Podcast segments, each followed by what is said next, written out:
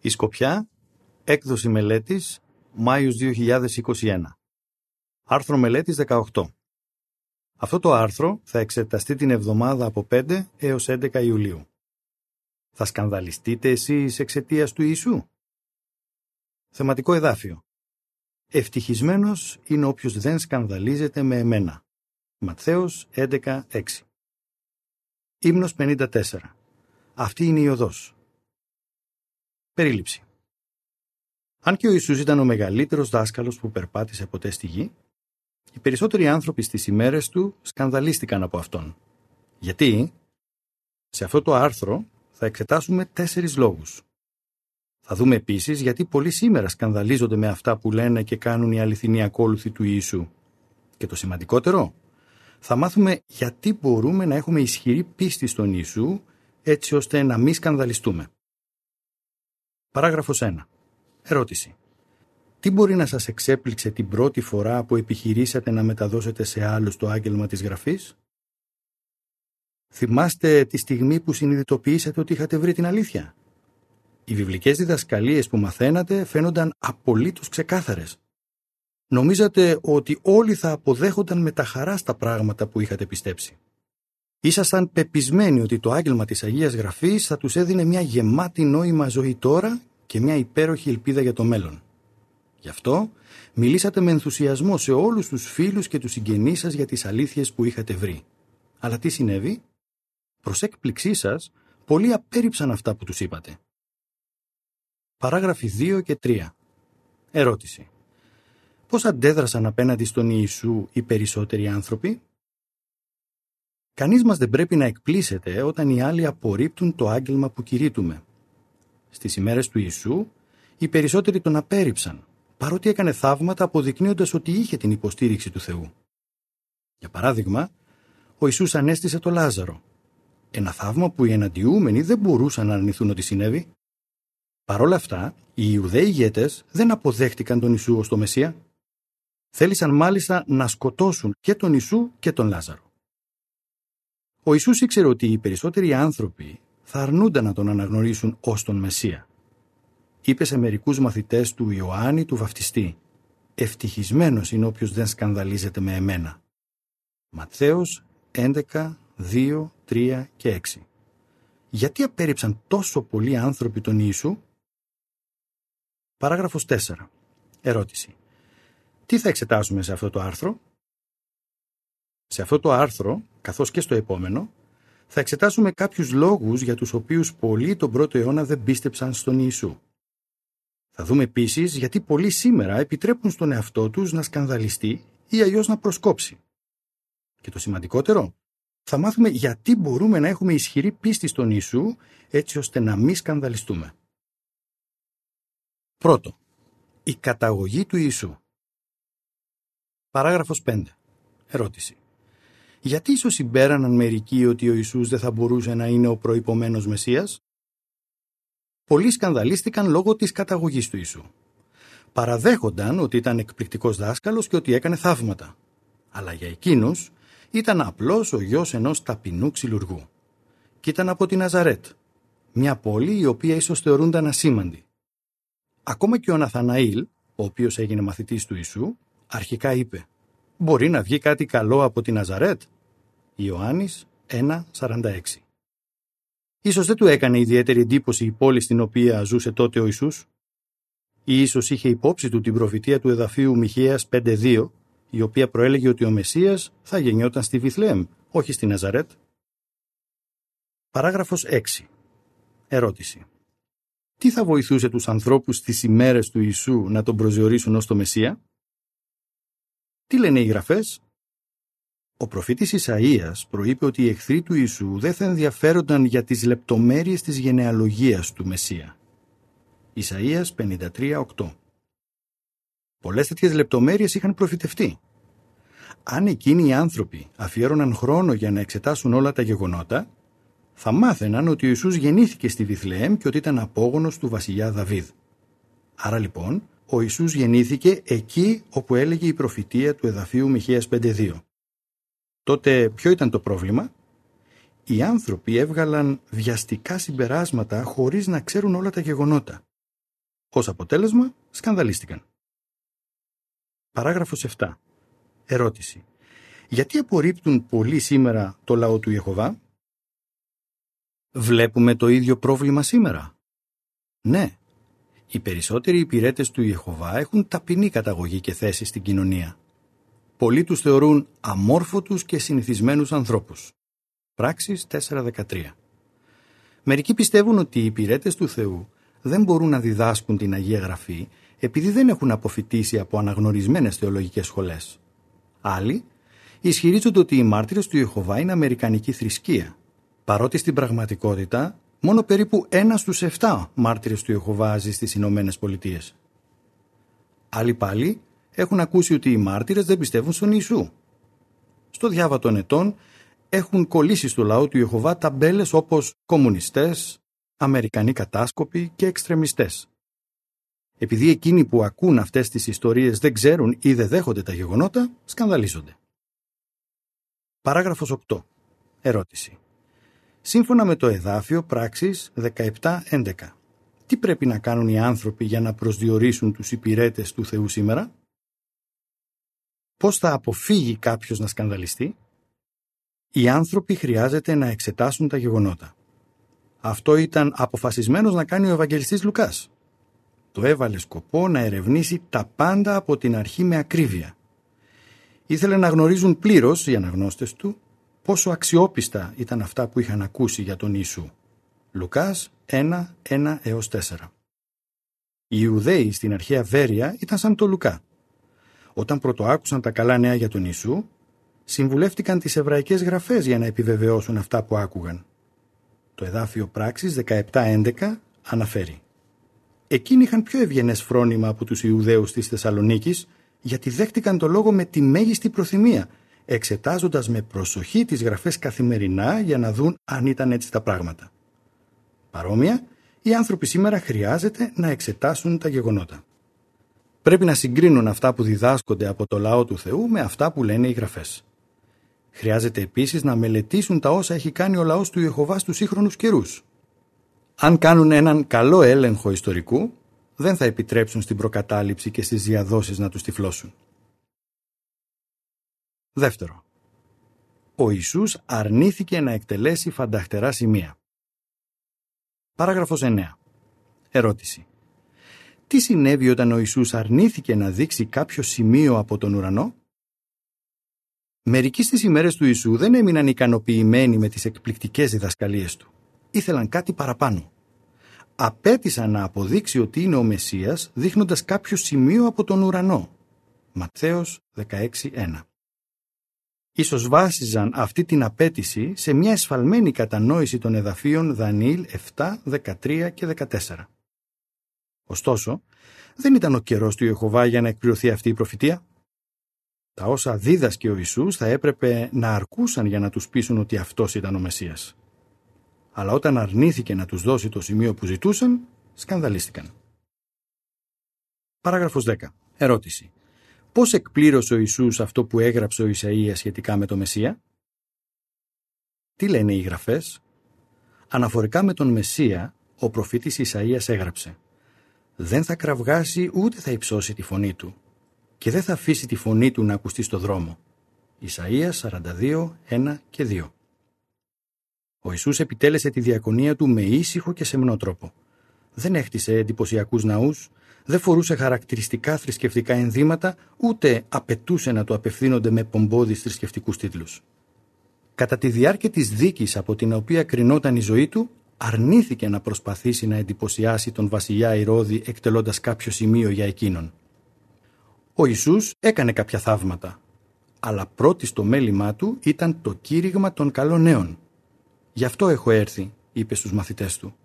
Μάρκος 1.38 Παράγραφος 11. Ερώτηση. Ποιες ασφαλμένες προσδοκίες έχουν μερικοί σήμερα; Βλέπουμε το ίδιο πρόβλημα σήμερα. Ναι.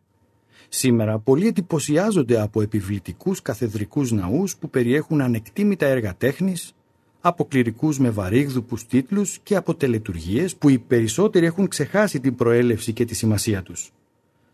Αλλά τι μαθαίνουν για το Θεό και τους σκοπούς του οι άνθρωποι που παρακολουθούν τις θρησκευτικές λειτουργίες; Εκείνοι που παρακολουθούν τις συναθρήσεις μας μαθαίνουν τι αναμένει ο Ιεχωβά από εμάς και πώς να ενεργούν σε αρμονία με το θέλημά του. Οι αίθουσες βασιλείας μας είναι καθαρές και λειτουργικές, αλλά δεν είναι εξεζητημένες. Εκείνοι που ασκούν την ηγεσία δεν φορούν χαρακτηριστικά ενδύματα, ούτε φέρουν πομπόδεις τίτλους. Ο Λόγος του Θεού αποτελεί τη βάση για τις διδασκαλίες και τα πιστεύω μας. Παρ' όλα αυτά, πολλοί σήμερα σκανδαλίζονται επειδή θεωρούν ότι ο τρόπος λατρείας μας είναι υπερβολικά απλός και ότι αυτά που διδάσκουμε δεν ταιριάζουν με αυτά που θέλουν να ακούσουν. Παράγραφος 12. Ερώτηση. Όπως εξηγούν τα εδάφια Εβραίους 11, 1 και 6. Πάνω σε τι πρέπει να οικοδομείται η πίστη μας; Πώς θα αποφύγουμε να σκανδαλιστούμε; Ο Απόστολος Παύλος είπε στους χριστιανούς που ζούσαν στη Ρώμη «Η πίστη έρχεται ως επακόλουθο αυτού που ακούει κανείς. Και αυτό που ακούει κανείς είναι μέσω του λόγου σχετικά με τον Χριστό». Ρωμαίους 10-17 Επομένως, οικοδομούμε την πίστη μας μελετώντας τις γραφές και όχι συμμετέχοντας σε θρησκευτικές τελετουργίες που αντίκυνται στη γραφή, ανεξάρτητα από το πόσο ωραίες ίσως φαίνονται. Πρέπει να αποκτήσουμε ισχυρή πίστη, η οποία βασίζεται σε ακριβή γνώση, επειδή χωρίς πίστη είναι αδύνατο να ευαρεστήσει κανείς το Θεό. Το εδάφιο Εβραίους 11.1 αναφέρει «Πίστη είναι η βεβαιωμένη προσδοκία αυτών για τα οποία ελπίζει κανείς, η φανερή απόδειξη πραγματικοτήτων τις οποίες δεν βλέπει. Το εδάφιο 6 αναφέρει, μάλιστα, χωρίς πίστη είναι αδύνατο να ευαρεστήσει κανείς το Θεό, γιατί όποιος πλησιάζει το Θεό πρέπει να πιστέψει ότι αυτός υπάρχει και ότι γίνεται μισθαποδότης σε εκείνους που τον αναζητούν ένθερμα. Συνεπώς, δεν χρειάζεται να δούμε κάποιο θεαματικό σημείο από τον ουρανό ως απόδειξη για το ότι έχουμε βρει την αλήθεια. Αν εξετάσουμε προσεκτικά τις βιβλικές διδασκαλίες, οι οποίες ενισχύουν την πίστη, αυτό αρκεί για να μας πείσει και για να διαλύσει οποιαδήποτε αμφιβολία. Τρίτο. Ο Ιησούς αγνόησε πολλές Ιουδαϊκές παραδόσεις. Παράγραφος 13. Ερώτηση. Για ποιο λόγο καταδίκασαν πολλοί τον Ιησού; Στις ημέρες του Ιησού, οι μαθητές του Ιωάννη του Βαφτιστή προβληματίζονταν επειδή οι μαθητές του Ιησού δεν ίστευαν. Ο Ιησούς εξήγησε ότι δεν είχαν λόγο να νηστεύουν ενώ ο εκείνος ήταν ακόμα ζωντανός. Παρ' όλα αυτά, οι Φαρισαίοι και άλλοι ενάντια του Ιησού τον καταδίκασαν επειδή δεν τηρούσε τα έθιμα και τις παραδόσεις τους. Θύμωναν όταν επέλεγε να γιατρέψει αρρώστους το Σάββατο. Από τη μία πλευρά, ισχυρίζονταν με ευσεβοφάνεια ότι τιμούσαν το Σάββατο. Αλλά από την άλλη πλευρά, δεν δίσταζαν να κάνουν εμπορικές συναλλαγές στο ναό. Εξοργίστηκαν όταν ο Ιησούς τους καταδίκασε γι' αυτό. Εκείνοι δες στους οποίους ο Ιησούς κήρυξε στη συναγωγή της Ναζαρέτ εξαγριώθηκαν όταν ο Ιησούς έκανε δυσμενείς ιστορικές συγκρίσεις οι οποίες εξέθεσαν την ιδιοτέλεια και την απιστία τους. Πολλοί σκανδαλίστηκαν επειδή ο Ιησούς δεν έκανε αυτά που ανέμεναν. Παράγραφος 14. Ερώτηση. Γιατί καταδίκασε ο Ιησούς τις ανθρώπινες παραδόσεις που δεν αναρμονίζονταν με τις γραφές; Τι λένε οι γραφές; Ο Ιεχωβά είπε μέσω του Ισαΐα του προφήτη του αυτός ο λαός με πλησιάζει με το στόμα και με τιμάει με τα χείλη, αλλά η καρδιά τους είναι πολύ μακριά από εμένα. Και ο φόβος τους για εμένα βασίζεται σε εντολές ανθρώπων τις οποίες έχουν διδαχτεί. Ισαΐας 29-13 Ο Ιησούς δικαίως καταδίκαζε τις ανθρώπινες παραδόσεις που δεν εναρμονίζονταν με τις γραφές. Εκείνοι που έβαζαν τους ανθρωποποίητους κανόνες και παραδόσεις πάνω από τις γραφές απέρριψαν τον Ιεχωβά και εκείνον που αυτός έστειλε ως Μεσσία. Παράγραφος 15. Ερώτηση. Τι ενοχλεί πολλούς σήμερα όσον αφορά τους μάρτυρες του Ιεχωβά; Βλέπουμε το ίδιο πρόβλημα σήμερα. Ναι. Πολλοί αναστατώνονται όταν οι μάρτυρες του Ιεχωβά δεν τηρούν μαζί τους αντιγραφικές παραδόσεις όπως τα γενέθλια και τα Χριστούγεννα. Άλλοι θυμώνουν όταν οι μάρτυρες του Ιεχωβά δεν συμμετέχουν σε εθνικιστικές γιορτές ή δεν τηρούν επικίδια έθιμα τα οποία συγκρούονται με το λόγο του Θεού. Όσοι σκανδαλίζονται για τέτοια ζητήματα, ίσως πιστεύουν ειλικρινά ότι λατρεύουν το Θεό με αποδεκτό τρόπο. Αλλά δεν μπορούν να τον ευαριστήσουν αν προτιμούν τις παραδόσεις του κόσμου από τις σαφείς διδασκαλίες της γραφής. Παράγραφος 16. Ερώτηση. Τι πρέπει να κάνουμε και τι πρέπει να αποφεύγουμε; Ψαλμός 119, 97, 113 και 163 έως 165. Πώς θα αποφύγουμε να σκανδαλιστούμε; Χρειάζεται να αναπτύξουμε ισχυρή αγάπη για τους νόμους και τις αρχές του Ιεχωβά. Το εδάφιο Ψαλμός 119-97 αναφέρει «Πόσο αγαπώ τον νόμο σου, τον συλλογίζομαι όλη την ημέρα». Το εδάφιο 113 αναφέρει «Μισώ αυτούς που ενεργούν με μισή καρδιά, αλλά αγαπώ τον νόμο σου». Τα εδάφια 163 έως 165 αναφέρουν «Μισώ το ψεύδος, το απεχθάνομαι, τον νόμο σου αγαπώ. Εφτά φορές την ημέρα σε ενώ λόγω των δίκαιων κρίσεών σου. Άφθον ειρήνη έχουν εκείνοι που αγαπούν τον νόμο σου. Τίποτα δεν μπορεί να τους κάνει να προσκόψουν. Αν αγαπάμε τον Ιεχωβά, θα απορρίπτουμε οποιασδήποτε παραδόσεις τον δυσαρεστούν. Δεν θα βάζουμε τίποτα πάνω από την αγάπη μας για τον Ιεχωβά. Τέταρτο. Ο Ιησούς δεν πρόσφερε άμεση πολιτική λύση. Παράγραφος 17. Ερώτηση. Ποιες προσδοκίες έκαναν πολλούς να σκανδαλιστούν στις ημέρες του Ιησού; Μερικοί στις ημέρες του Ιησού ήθελαν άμεση πολιτική αλλαγή. Ανέμεναν ότι ο Μεσσίας θα τους απελευθερώσει από τον καταπιεστικό ρωμαϊκό ζυγό. Όταν όμως αποπειράθηκαν να κάνουν τον Ιησού βασιλιά τους, εκείνος αρνήθηκε. Άλλοι, περιλαμβανομένων και των ιερέων, φοβούνταν ότι ο Ιησούς θα επέφερε μια πολιτική αλλαγή που θα εξόριζε τους Ρωμαίους, οι οποίοι είχαν παραχωρήσει σε εκείνους τους θρησκευτικούς ηγέτες ένα βαθμό εξουσίας. Η ανησυχία για τέτοια πολιτικά ζητήματα έκανε πολλούς Ιουδαίους να σκανδαλιστούν. Τα ακόλουθα αποτελούν περιγραφή των εικόνων που εξετάζονται σε συνδυασμό με τις παραγράφους 5, 9, 10, 13 και 17. Πρώτο. Ο Φίλιππος προτρέπει τον Αθαναήλ να πάει να γνωρίσει τον Ιησού. Δεύτερο. Ο Ιησούς κηρύττει τα καλά νέα. Τρίτο. Ο Ιησούς θεραπεύει έναν άνθρωπο με ξεραμένο χέρι υπό το βλέμμα των αναντιουμένων. Τέταρτο. Ο Ιησούς αποσύρει το λομόναχο σε ένα βουνό. Η Λεζάντα αναφέρει. Πολλοί σκανδαλίστηκαν επειδή πρώτο, ο Ιησούς είχε ταπεινή καταγωγή, δεύτερο, αρνήθηκε να εκτελέσει φανταχτερά σημεία, τρίτο, απέριπτε μερικές από τις παραδόσεις τους και τέταρτο, δεν ενδιαφερόταν για τα πολιτικά ζητήματα. Πώς θα μπορούσαν τα ίδια πράγματα να σκανδαλίσουν ορισμένους σήμερα; Παράγραφος 18. Ερώτηση.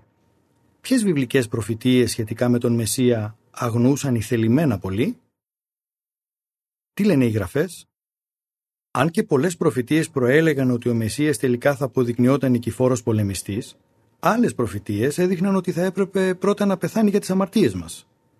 Τότε λοιπόν γιατί είχαν εσφαλμένες προσδοκίες; Πολλοί στις ημέρες του Ιησού αγνοούσαν οι θελημένα όσες προφητείες δεν υπόσχονταν άμεσες λύσεις στα προβλήματά τους. Παράγραφος 19. Ερώτηση. Ποιες προσδοκίες κάνουν πολλούς να σκανδαλίζονται σήμερα; Βλέπουμε το ίδιο πρόβλημα σήμερα. Ναι. Πολλοί σήμερα σκανδαλίζονται εξαιτίας της ουδέτερης τάσης μας όσον αφορά την πολιτική. Αναμένουν να ψηφίζουμε στις εκλογές. Εν τούτης, εμείς αντιλαμβανόμαστε ότι από την άποψη του Ιεχωβά, αν επιλέξουμε έναν ανθρώπινο ηγέτη να μας κυβερνάει, απορρίπτουμε εκείνον. Επίσης, οι άνθρωποι ίσως πιστεύουν ότι θα έπρεπε να χτίζουμε σχολεία και νοσοκομεία καθώς και να κάνουμε άλλα φιλανθρωπικά έργα. Σκανδαλίζονται επειδή εστιάζουμε τις προσπάθειές μας στο έργο κηρύγματος και όχι στην επίλυση των άμεσων προβλημάτων του κόσμου. Παράγραφος 20. Ερώτηση. Όπως τονίζουν τα λόγια του Ιησούς στα εδάφια Ματθαίος 7, 21 έως 23, ποιο πρέπει να είναι το πρώτο στο μέλημά μας; Πώς θα αποφύγουμε να σκανδαλιστούμε; Τα εδάφια Ματθαίος 7, 21 έως 23 αναφέρουν «Δεν θα μπει στη βασιλεία των ουρανών ο καθένας που μου λέει «Κύριε, Κύριε», αλλά μόνο όποιος κάνει το θέλημα του πατέρα μου που είναι στους ουρανούς. Πολλοί θα μου πούνε εκείνη την ημέρα «Κύριε, Κύριε, δεν προφητεύσαμε στο όνομά Σου και δεν εκβάλαμε δαίμονες στο όνομά Σου και δεν κάναμε πολλά δυναμικά έργα στο όνομά Σου». Τότε θα τους πω ξεκάθαρα «Ποτέ δεν σας γνώρισα. Φύγετε από εμένα, εργάτες της ανομίας». Πρώτη στο μέλημά μας πρέπει να είναι το έργο που μας πρόσταξε ο Ιησούς να κάνουμε. Δεν πρέπει να επιτρέψουμε ποτέ στα πολιτικά και στα κοινωνικά ζητήματα αυτού του κόσμου να αποσπάσουν την προσοχή μας. Αγαπάμε τους ανθρώπους και νοιαζόμαστε για τα προβλήματά τους. Αλλά ξέρουμε ότι ο καλύτερος τρόπος για να βοηθήσουμε τους συνανθρώπους μας είναι το να τους διδάσκουμε για τη Βασιλεία του Θεού και να τους βοηθάμε να καλλιεργήσουν φιλία με τον Ιχωβά. Παράγραφος 21. Ερώτηση. Για ποιο πράγμα πρέπει να είμαστε αποφασισμένοι; Σε αυτό το άρθρο εξετάσαμε τέσσερις αιτίες για πρόσκομα που έκαναν πολλούς να απορρίψουν τον Ιησού τον πρώτο αιώνα και που θα μπορούσαν να κάνουν μερικούς σήμερα να απορρίψουν τους ακολούθους του Ιησού. Είναι όμως αυτά τα μόνα πράγματα που χρειάζεται να αποφεύγουμε; Όχι. Στο επόμενο άρθρο θα εξετάσουμε άλλες τέσσερις αιτίες για πρόσκομα. Ας είμαστε αποφασισμένοι να μην σκανδαλιστούμε και να κρατήσουμε την πίστη μας ισχυρή. Πώς θα απαντούσατε; Γιατί σκανδαλίστηκαν με τον Ιησού μερικοί τον πρώτο αιώνα; Γιατί σκανδαλίζονται πολλοί σήμερα με όσα λένε και κάνουν οι αληθινοί ακόλουθοι του Ιησού; Γιατί δεν σκανδαλιζόμαστε εμείς; Ύμνος 56. Κάντε την αλήθεια κτήμα σας. Τέλος του άρθρου.